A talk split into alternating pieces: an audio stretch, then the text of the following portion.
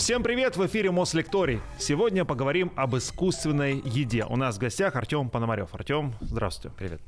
А, ну, предлагаю разбираться поначалу, да, вот зачем вообще возникла мысль у кого-то когда-то создавать эту искусственную еду. Ну, например, мясо. Вот альтернативное э, мясу натуральному. Ну, на самом деле, наверное, история вопроса, она уходит вглубь веков, потому что какие-то альтернативные продукты делались еще в Древнем Китае и использовались, э, само собой, альтернативные белки, разумеется, соевые, по причине того, то, что в азиатских странах была активно развита данная культура, и производили то самое известное нам, ставшее уже самостоятельным продуктом в собственной категории тофу, и темпе, то есть ферментированные продукты на базе сои. А, доподлинно неизвестно сегодня, были ли они а, самостоятельными продуктами, либо реально 100% были призваны заменить мясо традиционному пониманию. Но так или иначе продукт существовал, и по своей текстуре, и по своему применению он вполне себе выступал альтернативой мясу. Причина, по которой сейчас это направление активно развивается, вообще причин огромное количество, начиная от этических причин, люди начинают задумываться, почему они должны там причинять вред животным. Это отдельная категория потребителей, которая пытается рассмотреть этот вопрос именно с точки зрения этики. Кто-то рассматривает животные продукты как э, одну из причин, из причин э, возникновения различных болезней, которые имеют там свой термин там зоозона, то есть когда причиной возникновения болезни является увеличение поголовья скота и в целом то, что огромное количество болезней из животного мира перетекает как раз в наш человеческий мир, ну, по одной из э, теорий как раз-таки ковид возник тоже, исходя из вот всех животных этих историй. А, третье – это что самое важное, что глобальное, что на самом деле не все понимают, а является такой, наверное, ключевой причиной по возникновению альтернативных белков и распространения их применения, это то, что само производство традиционных продуктов во многом на сегодняшний день неэффективно. То есть мы абстрагируемся абсолютно от вопросов этики, абстрагируемся от вопросов здоровья, пользы и так далее. Сам по себе техпроцесс производства продуктов животного происхождения, будь то в мясном секторе, в молочном и так далее, к сожалению, является не настолько эффективным, особенно с учетом роста населения, с учетом роста популяции и объемом того сырья, ингредиентов, которые используются для того, чтобы прокормить то или иное животное, которое в дальнейшем должно пойти на, ну, так скажем, переработку и уже оказаться на вашем столе в виде, там, не знаю, э, чашки там, или кружки молока, либо там какой-нибудь котлет или любого другого полуфабриката. Неэффективным это что значит? А больше затрачивают на производство, чем в итоге получают? Ну, на самом деле, мы с вами же, если рассмотрим стандартную цепочку производства какого-нибудь продукта, ну, допустим, давайте возьмем котлету. Угу. А, как происходит процесс производства такого рода а, готового блюда? У вас есть а, сырье, которая идет на корм животному. Соя или любой другой белковый компонент, как правило, сама соя идет на э, переработку после того, как ее собрали с полей, и превращается в корм для животного. Дальше этот корм животное съедает, проходит какое-то количество времени, животное должно вырасти, само собой, рост животного сопряжен, и жизненный цикл животного сопряжен с огромным количеством рисков. Животное болеет, за животным нужно ухаживать, огромное количество людей, огромная индустрия сельского хозяйства как раз-таки занято тем, если мы с вами просто сегодня подумаем, занято тем, как вырастить животное и как привести его из пункта А, когда он только родился, до пункта там, Б или там уже Z по финального, когда оно должно уже пойти на какую-то финальную переработку. Как вы понимаете, на каждом из этапов есть огромное количество потерь. Угу. Потери при сборе урожая, потому что урожай может не вырасти. Дальше потери при переработке этого урожая в корм. Дальше потери при уже кормлении этого животного. И не все животные, в конце концов, доходят до финальной стадии. Кто-то может заболеть, кто-то может не набрать достаточной массы и так далее, и так далее.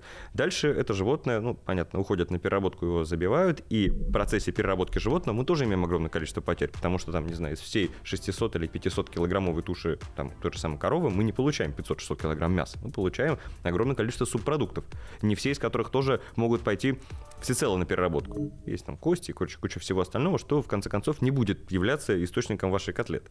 И в конце концов мы получаем финальный продукт, который кладется к вам на полку, и он имеет определенную стоимость с учетом того, то, что в целом не так много еще и производств, которые являются производством полного цикла. То есть мы с вами имеем отдельного фермера, который выращивает э, сырье, там, ту же самую сою, отдельного переработчика, отдельного логиста, отдельного э, производителя там того же самого мяса, и в конце концов сети, и вот это уже торжественно лежит у вас в холодильнике или на вашем там столе обеденном. А если мы говорим про растительные продукты, альтернативные, то они как минимум несколько этапов, звеньев этой цепочки исключают, потому что вам для этого не требуется животное. Изначально сырье, которое выращивается, оно может пойти на изготовление финального продукта. И самое главное то, что у вас огромное количество и потерь сокращается, и рисков, и, само собой, техпроцесс становится быстрее. А что касается полезности и качества, то в целом, с наличия всех тех инструментов, которыми обладает на сегодняшний день современный пищевой технолог, вы можете получить не просто видимую замену, которая будет сопоставима с традиционным продуктом по органолептике, или, как говорят, там, ну, специфические там э, термины, то есть по вкусу, запаху, цвету, внешнему виду и так далее. Но еще и будет сопоставимо с традиционным продуктом по питательности, по набору витаминов, по набору аминокислот. И по сути вы ни в чем не проиграли, вы получили аналогичный продукт, который имеет аналогичные показатели по полезности, но он является гораздо более доступным и гораздо более, э, так скажем, устойчивым с точки зрения производства, то есть эффективным. Когда впервые научились делать э, вот искусственное мясо, похожее на настоящее, как эта технология менялась за последние последние годы, десятилетия, может быть. Ну, здесь надо сказать то, что вообще есть некоторые не совсем корректное использование терминологии, потому что есть вот понятие искусственного мяса, то есть это мясо, которое производится реально в искусственном виде. Есть определенная технология э, культивируемого мяса, которая делается в специализированных реакторах, когда у вас мясо фактически, ну, будем говорить максимально просто, растет в таких реакторах в искусственных условиях.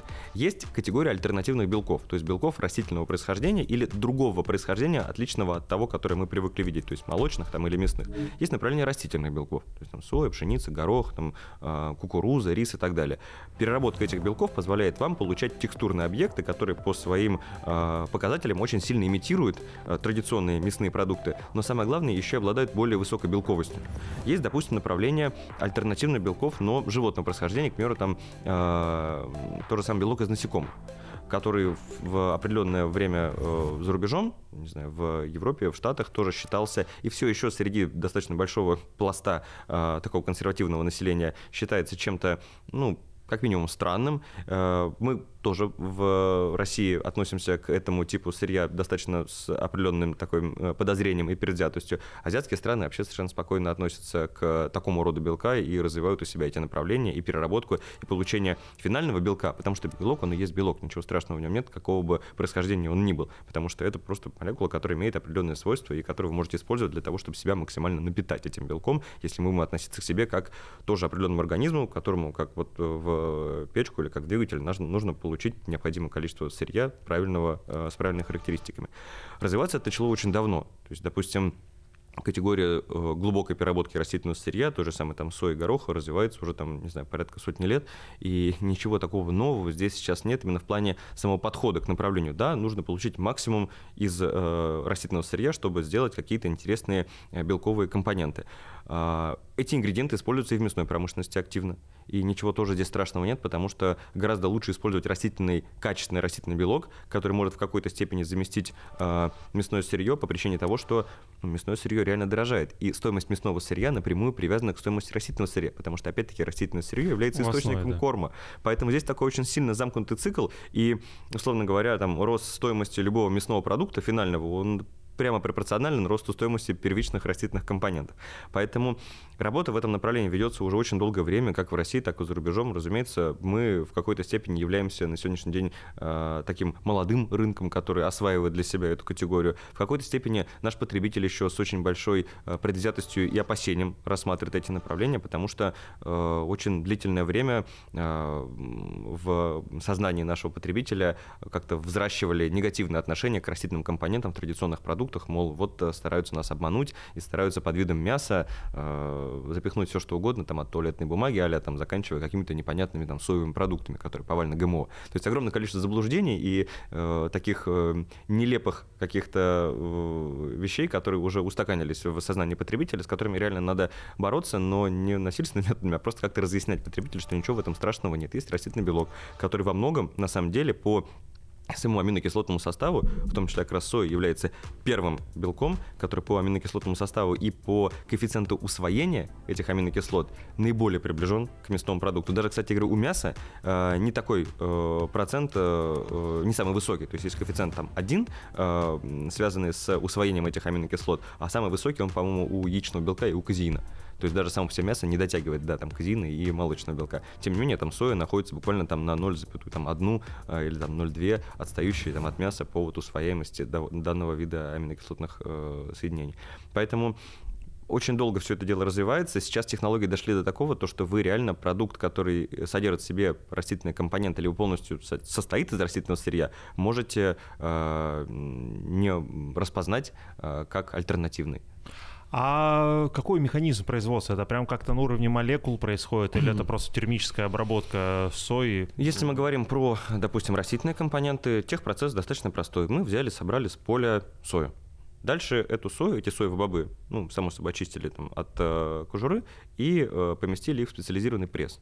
Этот пресс отжал эти соевые бобы, мы получили на выходе два продукта. Первое – это масло, которое дальше пойдет в направление масложировой промышленности, будут изготавливаться такие продукты, как майонез, то же самое масло. Возможно, часть из этого сырья пойдет как раз в направление э, косметической и э, промышленности, а сам белок, то есть вот этот вот уже жмых, или как его называют, шрот, он может отправиться на кормовую промышленность. Если этот белок еще до отмыть от остаточных примесей масла, потому что пресс все равно не может взять и 100% масла отделить, мы получим уже полностью очищенный шрот, который может идти на направление пищевой переработки. Компании, которые занимаются направлением глубокой переработки растительного сырья, в России такие имеются, перерабатывают этот жмых э, на специализированных машинных экструдерах. Машинный экструдер э, напоминает что-то вроде традиционной мясорубки.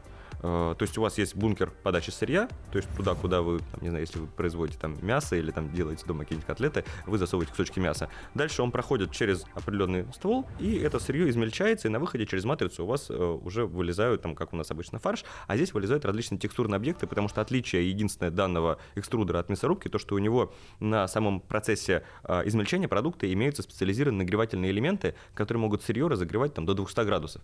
И таким образом, когда вы помещаете туда какой-то белковый компонент, а возможно разное количество компонентов, вы их по сути расплавляете, и у вас вот эта расплавленная масса соединяется воедино, таким образом вы можете соединить несколько э, компонентов в один и на выходе получить интересный текстурный объект. Эта технология используется не только в пищевке, она используется, допустим, в производстве пластиков, потому что точно так же различные полимеры соединяют друг с другом таким же образом. То есть подаются различные типы сырья, эти гранулы смешиваются друг с другом, измельчаются, расплавляются, на выходе вы получаете какой-то интересный э, продукт, который состоит из разного э, типа э, компонентов.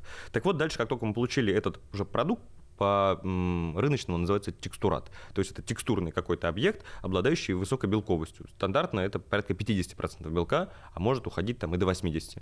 Дальше технология одинаковая абсолютно э, с технологией производства мясных полуфабрикатов.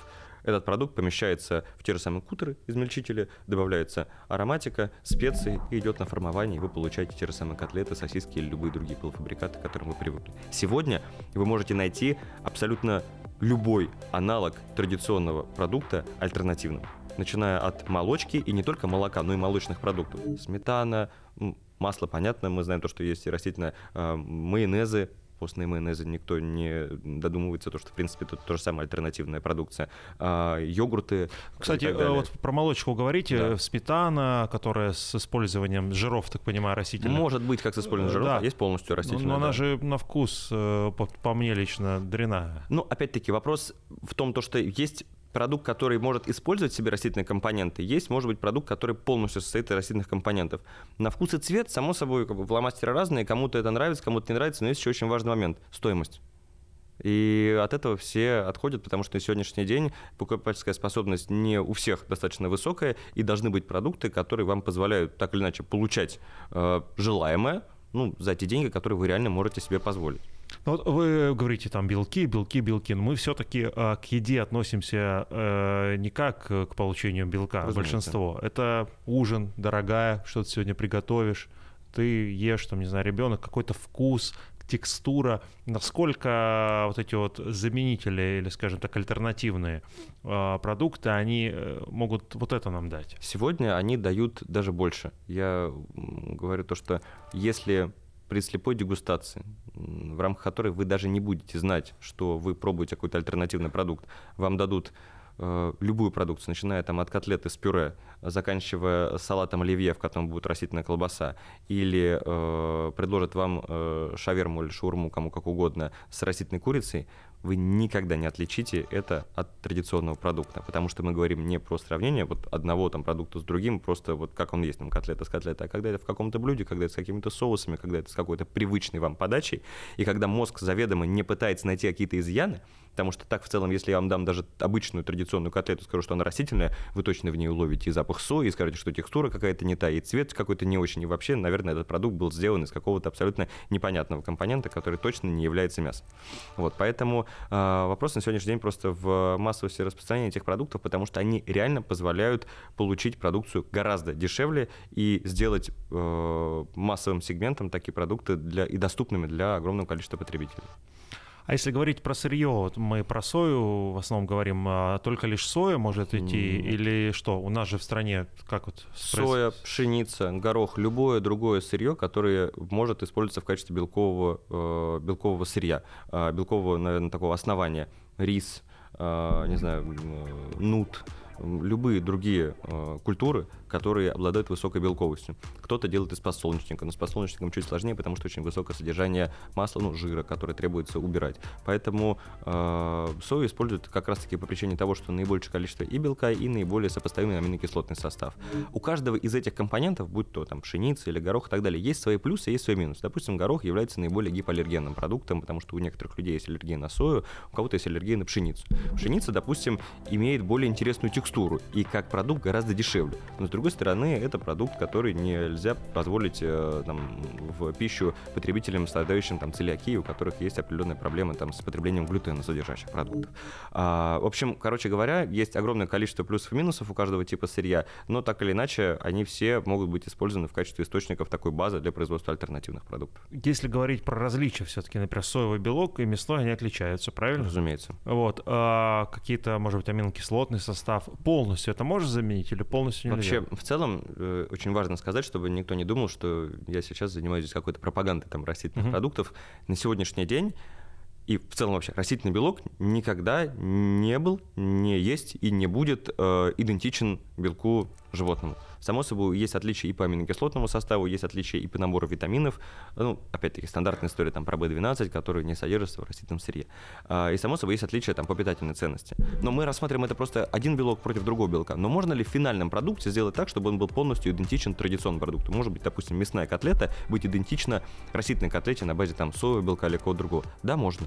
И это можно сделать посредством использования а, специализированных, качественных, соответствующих всем требованиям с точки зрения регулирования там, нашего нашего пищевого производства и в целом э, соответствие требованиям регуляторики Российской Федерации относительно того сырья, которое используется в пищевке, э, специальных добавок, которые могут вам э, предоставить в вашей рецептуре необходимое недостающее количество витаминов, аминокислот и так далее, чего не хватает, допустим, в сырье растительном. И самое главное, здесь возникает вопрос, а почему нужно пытаться сделать продукт одинаковым, а не сделать его лучше?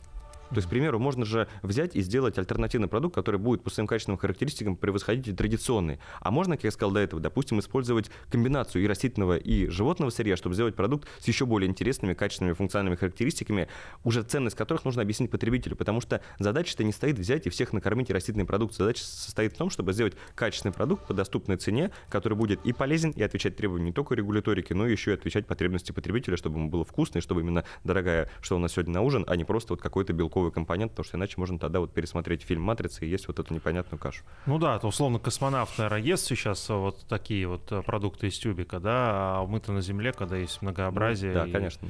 Э, хорошо. А что вот э, теоретики таких искусственных э, заменителей, скажем так, мяса говорят об огромном количестве ферм, животных, которые сейчас есть, и вообще в целом людей, которые заняты, например, в животноводстве. Что со всем этим делать? Ну, на самом деле, конечно же, э, говорить о том, то, что нужно сегодня взять и пустить под нож всю э, сферу сельского хозяйства, было бы не то, что неправильно, было бы, наверное, глупо. Потому что, разумеется, для того, чтобы это направление развивалось, нужно понимать цели, который мы преследуем вообще в использовании растительных э, компонентов. Главная цель, которую сейчас преследуют многие страны, и нам в целом тоже, наверное, надо как минимум оценить необходимость такого рода нововведений. Это обеспечение продовольственной безопасности, использование максимально доступного сырья, которое будет максимально локализовано и которое позволит нам производить доступные продукты, а, используя исключительно свои локальные э, сырьевые мощности. Во-вторых, мы с вами не должны забывать о достаточно серьезном экспортном потенциале, который мы на сегодняшний день имеем. Почему мы должны только заниматься сырьевым экспортом, таким максимально простым сырьевым экспортом? Я не хочу обидеть сейчас представителей там, не знаю, там, э, сельского хозяйства, не в том плане, что простым, что очень просто вырастить пшеницу. Я понимаю, что это колоссальный труд, но простым с точки зрения э, того, степени что... переработки. Степени переработки, конечно. Я говорю именно про глубокую переработку. Почему нужно торговать просто там, пшеницей, когда можно торговать э, уже пер... глубоко переработанными продуктами, функциональными, которые имеют и высокое содержание белка, и более интересное применение. У нас нет стратегии которая могла бы показать нам то, что в течение ближайших там, 15, 20 или 30 лет мы должны максимально качественно, полноценно внедрить растительные белки в постоянный рацион и обосновать, почему мы должны это сделать. Не только продовольственная безопасность, но и недостаток белка, которым, э, который, ну, от которого страдает, там, не знаю, каждый э, из там, потребителей сегодняшний день. Если вы возьмете хотя бы раз, попробуете оценить э, в специальных приложениях то количество белка, которое вы потребляете в течение там, недели, даже если вы не страдаете никакими заболеваниями, у вас нет никаких пищевых аллергий или каких-то ограничений, которые вы сами на себя э, налагаете или по причине, там, не знаю, каких-то вопросов со здоровьем, я вас уверяю, то, что окажется, что вы не добираете то минимальное количество белка, там, не знаю, от 60 там, или 70 э, грамм там, до 140 грамм в день, которые вам требуются в зависимости от того, какая у вас э, нагрузка физическая там, в рамках э, вашего какого-то стандартного просто там, дневного цикла. Поэтому сегодня эти продукты могут реально решить не только проблему доступности, но и проблему недостачи того белка, который мы имеем не только в России, но и в целом вообще по миру. Мы все говорим про мясо, а, например, курицу, рыбу, другие там традиционно белково содержащие продукты, да, которые мы, по крайней мере, э, считаем полными белка, э, можно заменить чем-то растительным? Без проблем на сегодняшний день. Я вот хотел сказать то, что даже на российском рынке, который является там более молодым в направлении исследования альтернативных продуктов, исследования даже распространения их среди там, потребителей и доступность этих продуктов, доступность не столько по цене, сколько по точкам э, покупки, где вы можете найти эти продукты. Э, сегодня можете найти любой альтернативный продукт каждому традиционному. Хотите растительную рыбу, пожалуйста, хотите растительное молоко, пожалуйста, хотите растительное мясо, пожалуйста, растительную котлету, растительную курицу, растительные, э, ну, опять-таки, причем очень важный момент. К некоторым продуктам, которые сделаны из растительного сырья, мы относимся совершенно спокойно. Ну, к примеру, есть э, растительная там, искусственная икра. И она продается везде, она продавалась уже там э, не первый год, там несколько десятилетий. Там есть несколько компаний, которые занимаются этим. И потребитель хочет купить домой икру. Он не может себе позволить купить настоящую какую-нибудь там черную или красную икру, может купить себе искусственную. Все классно, по вкусу то же самое, по текстуре, в принципе, то же самое. Почему нет? Есть, допустим, направление там э, растительного э, там, молока, кокосовое молоко. Ну, существует тоже уже давно-давно, никого вопроса не вызывает. Соевый продукт, мы очень боимся сои, но в то же время прекрасно ходим в азиатские рестораны и используем соевый соус. То есть Э, не до конца просто последовательность правильная с точки зрения там негативного возможного какого-то отношения к альтернативным продуктам. Э, контраргумент. Да. Это все молоко альтернативное, начиная от овсяного и заканчивая там банановым кокосовым, оно по факту дороже обычного молока. Да, и эта причина, и, точнее, этой причине есть э, очень прекрасное объяснение. Если завтра э, производственные мощности э, производителей, которые делают альтернативное молоко или альтернативное мясо, будут заполнены точно так же, как э, производство молочных продуктов или мясных, то я вас уверяю, продукт будет гораздо дешевле. Причина есть исключительно в том, то, что сам по себе объем производства на сегодняшний день меньше, потому что людям приходится содержать, честно говоря, ту же самую э, бригаду э, в цехе, э, иметь э, схожее оборудование, но они производят не там, тысячу там, или там 100 тысяч каких-нибудь упаковок, а там, не знаю, 100 пачек в день. И, разумеется, это неэффективно с точки зрения производства. Но очень важный как бы контраргумент на контраргумент.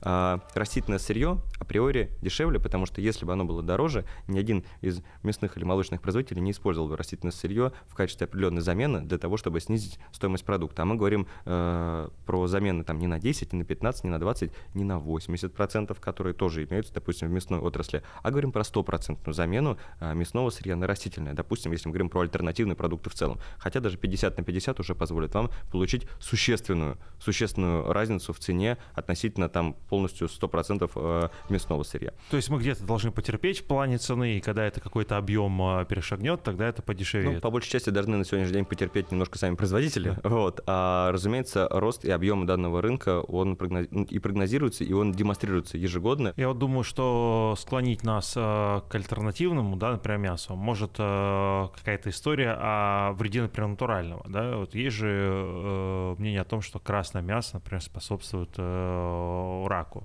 Я вообще в целом считаю то, что если мы будем пытаться предложить людям какую-то альтернативу, э, исходя из определенных страшилок, связанных с э, традиционным продуктом, это будет не совсем правильно. Я считаю то, что гораздо правильнее, наверное, подходить с точки зрения предоставления человеку новой опции. То есть, э, разумеется, да, есть заключение ВОЗ относительно того, то, что в определенных ситуациях, в определенных организмах, в достаточно там очень индивидуальных особенностях, которые есть у каждого из нас, могут случиться так, то что продукты распада того же самого там красного мяса могут повлиять на возникновение там рака кишечника и так далее. Не у всех людей и не там у каждого второго. Да, это может быть причиной, но брать и говорить людям то, что вы должны немедленно исключить э, традиционное мясо из своего рациона, потому что оно может вызвать рак, я считаю неправильным с точки зрения и популяризации альтернативного, и вообще отношения к потребителю, потому что ну, он все равно не перестанет потреблять э, мясо традиционное.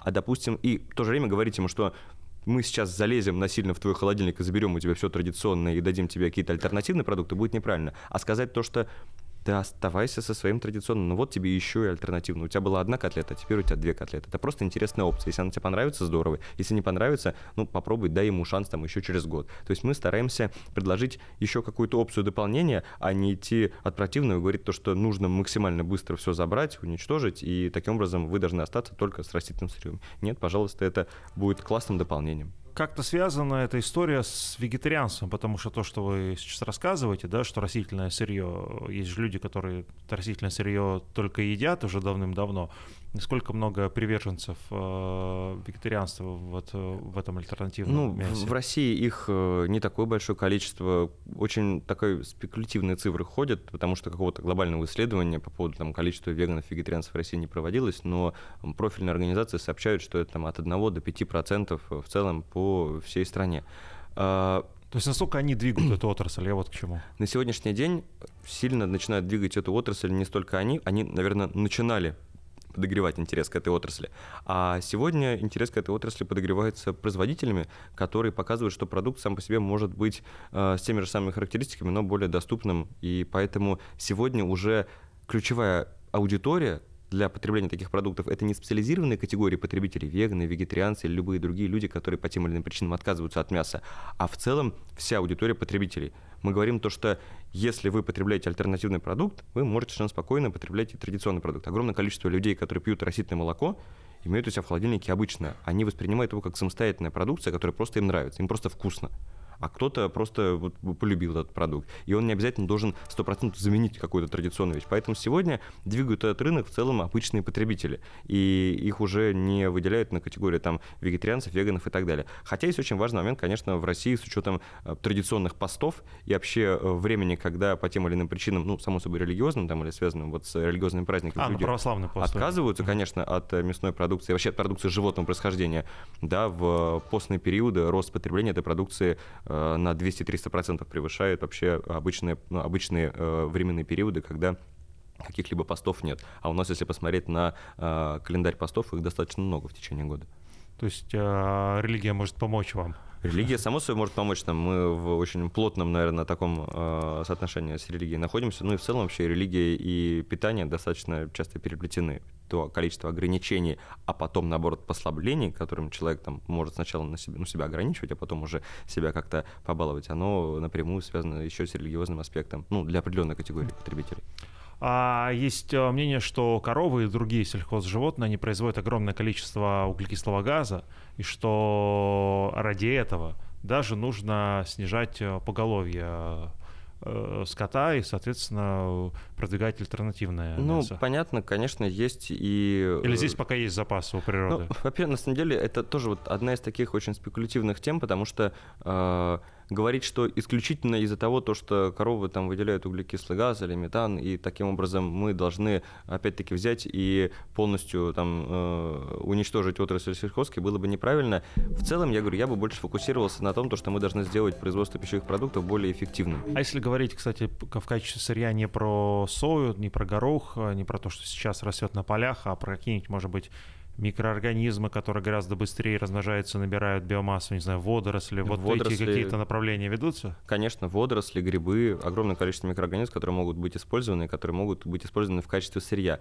Но для того, чтобы это направление, в целом направление альтернативных белков активно развивалось, требуется стратегия развития отрасли глубокой переработки и э, отрасли альтернативных белков. Допустим, э, в вне зависимости будем говорить на, на сегодняшний день про там, дружественные или недружественные страны, там в Европе есть огромное количество глобальных э, программ, которые поддерживает ЕС, связанных с поиском альтернативных белков. Говорим про дружественные, азиатские страны во главе с Китаем имеют огромные программы, которые направлены именно на субсидирование любых проектов, связанных с использованием альтернативного белка и с направлением глубокой переработки растительного сырья для того, чтобы найти тот самый оптимальный баланс производства какой-то готовой продукции, потому что и население растет, и затраты на производство растут, и инфляция растет. Есть очень много моментов, которые вас так или иначе вынуждают принимать такие решения. Чем быстрее мы у себя тоже займемся этим направлением, тем будет, ну, в какой-то степени правильнее, и, наверное, это позволит нам и решить вопросы и продбезопасности, и решить вопросы, связанные с обеспечением еще продовольственной безопасности не только себя любимых, но и, наверное, решить эти вопросы в отношении там, каких-то других стран, которым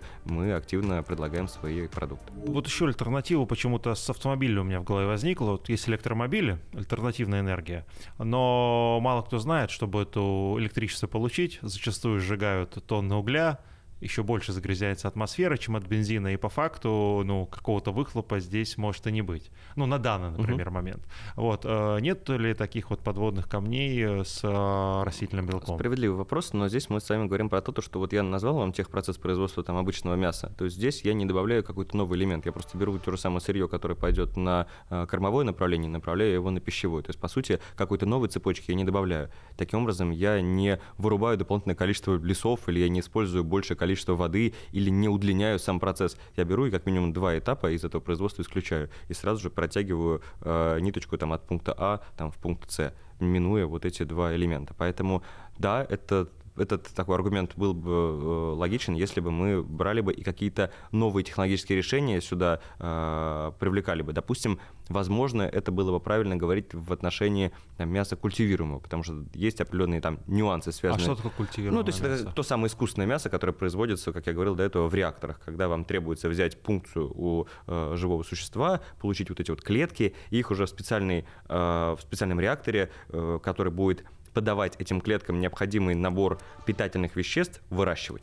То есть это, по сути, такой инкубатор для вот этих клеток. клетки мяса. Размножают клетки мяса, эти, эти, это, это мясо растет, образует какие-то определенные там волокна, структуры, и дальше вы это мясо можете отправлять на переработку.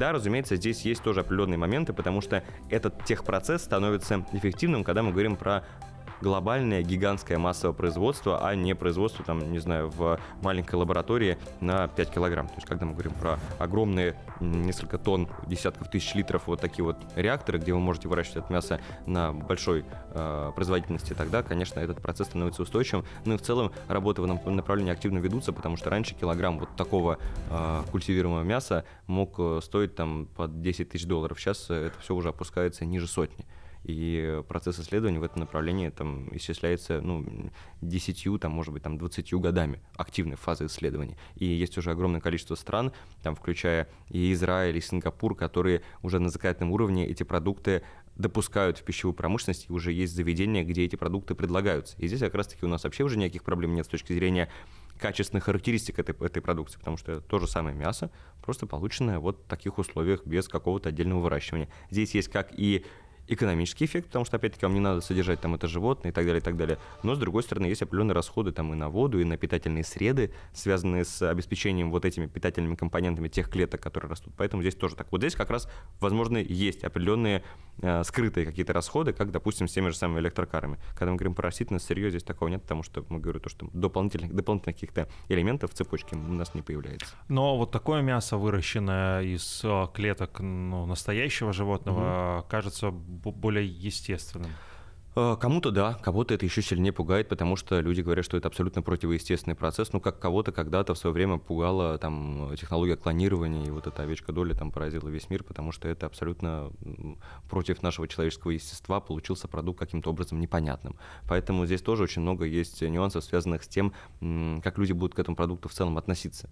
То есть здесь э, необходимо реально объяснять, что ничего страшного здесь нет, а если есть какие-то там проблемы, то их не более чем, допустим, в обычной мясной промышленности.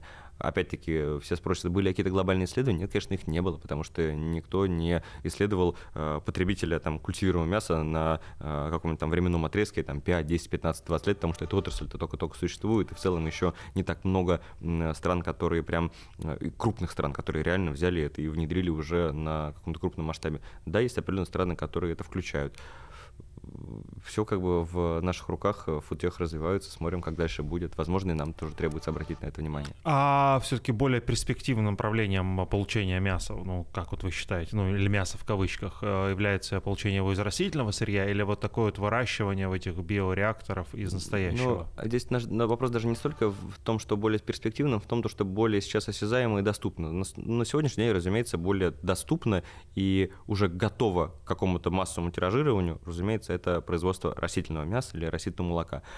Насколько я верю, будет ли развиваться дальше направление такого рода вот культивируемых продуктов? Да, верю, да, будет развиваться, но, наверное, не так быстро, как вот сейчас направление альтернативки. Растительные продукты, мы с вами прекрасно знаем, еще с советских времен были вот эти вот соевые кусочки, которые там можно было взять и использовать в качестве мясозаменителя. Сколько времени прошло, сколько сил было потрачено и сколько, насколько сильно была отточена технология, то, что эти продукты сегодня достаточно простые по сравнению, там, ну, технологии экструзии э, гораздо проще, чем технология там получения вот такого рода э, культивируемого мяса из реактора. И тем не менее, вопросы к текстуре, к внешнему виду и к прочему еще остаются что уж говорить про эту тему. И самое главное, еще к, э, возникает вопрос относительно регуляторики.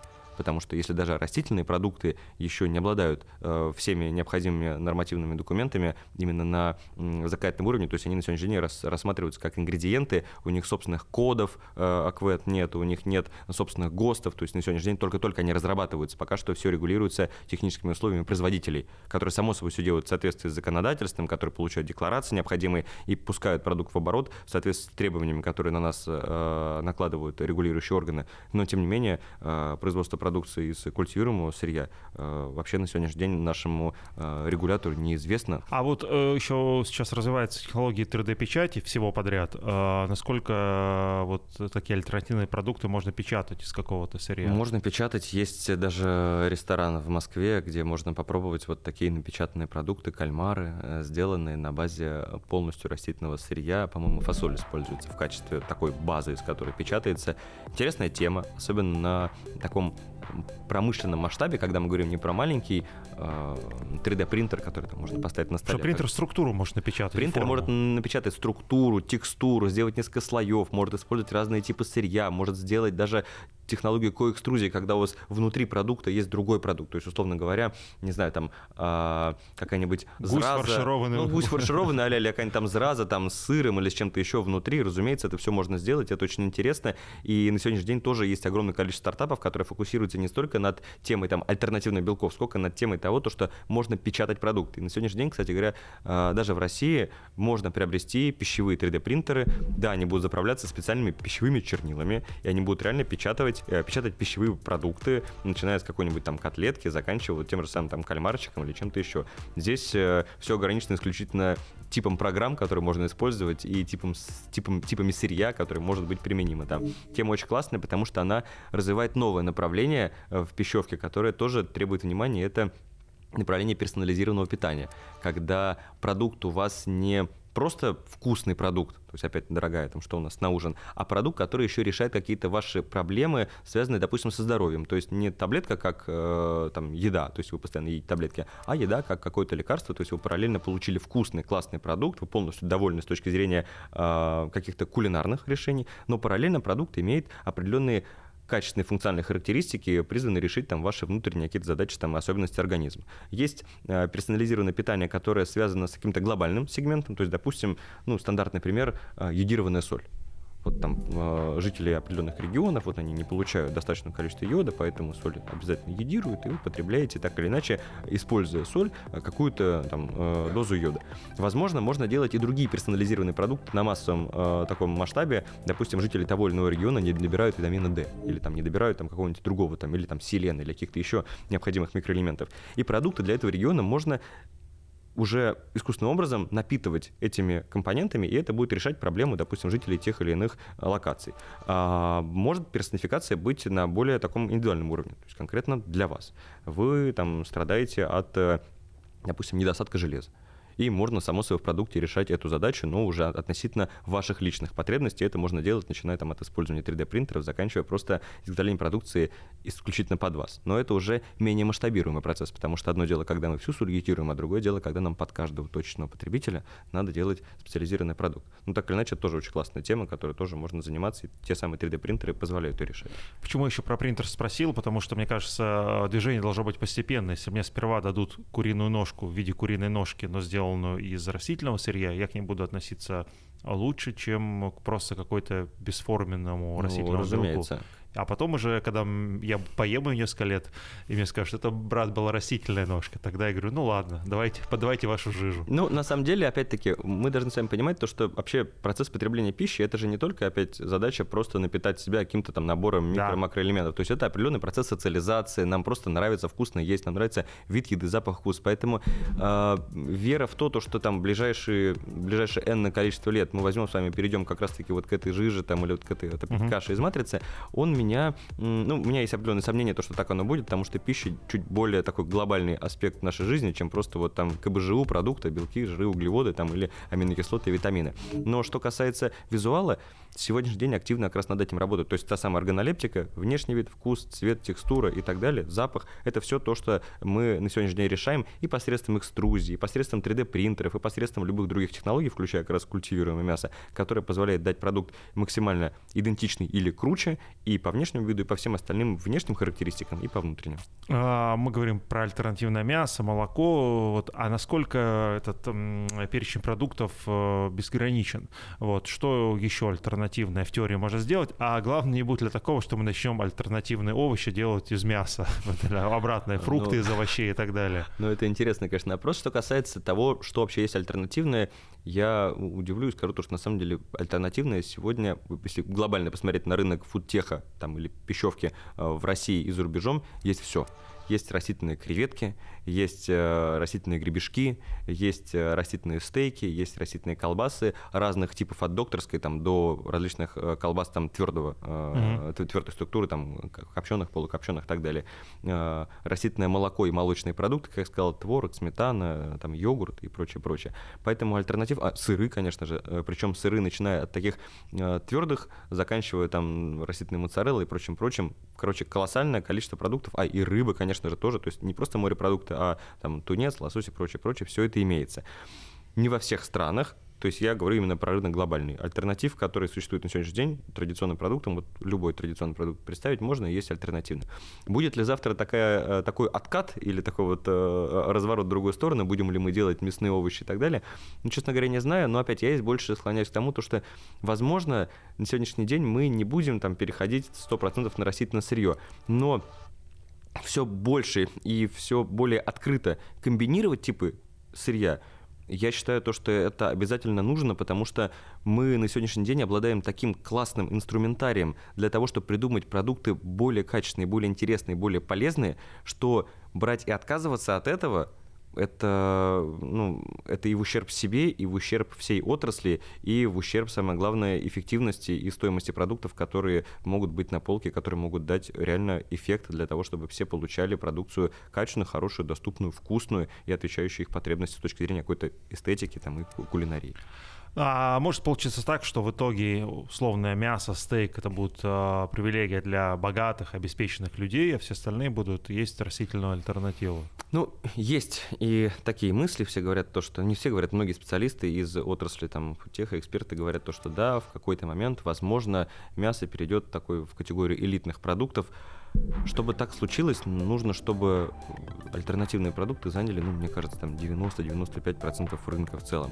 Если мы говорим, опять-таки, про альтернативный полностью, либо, допустим, про гибридный продукт. Когда я говорю, у нас там замена сами 50 на 50. То есть мы про что говорим? Мы говорим про то, что вот супер органик, чистое мясо, сделанное полностью из мяса, будет продуктом элитарным. Ну, вы сегодня можете посмотреть в магазине то, что мясо, которое 100% состоит из мяса и выращено вот на лугу, где э, там всем коровам включалась какая-нибудь классная э, классическая музыка, ну, его и так-то не так много. Поэтому оно, наверное, в какой-то степени и сегодня уже является ну, для определенной категории потребителей элитным продуктом, который недоступен. Вопрос в другом. А можно ли сделать так, то, что альтернативные продукты не будут по своим характеристикам уступать вот этому суперклассному элитному продукту, а может еще и превосходить его? Вот это гораздо интереснее. И это хочется донести до э, зрителей и потребителей, то, что задача здесь не в том, чтобы взять и накормить каким-то непонятным субпродуктом в угоду там сетей и всех остальных участников производственной цепочки. Да, определенная отрасль, отрасль испытывать определенные сложности. Да, само собой, люди пытаются так или иначе все время найти ту самую эффективность, сократить расходы, сделать продукт доступнее и более массовым. Да, растительное сырье позволяет это сделать, сделать это качественно, без ущерба потребителю, потому что, э, допустим, использование того же самого растительного сырья позволяет и сохранить белковость, а возможно ее и увеличить. А если я говорю про, точнее, если рассмотреть на то мое предложение, когда мы говорим с вами про улучшение характеристик продукта, так это еще более сильный интересный рывок в направлении предоставления качественной продукции по доступному ценнику. А что касается элитарности, как сказал, и сейчас, наверное, есть элитный продукт. Слушайте, больше невозможно говорить про еду, хочется уже перекусить. Вот, надеюсь, не только мне, но и нашим зрителям. А, предлагаю к этому процессу перейти. Вот, а с вами попрощаться и сказать огромное спасибо да, за этот удивительный рассказ. Спасибо. спасибо.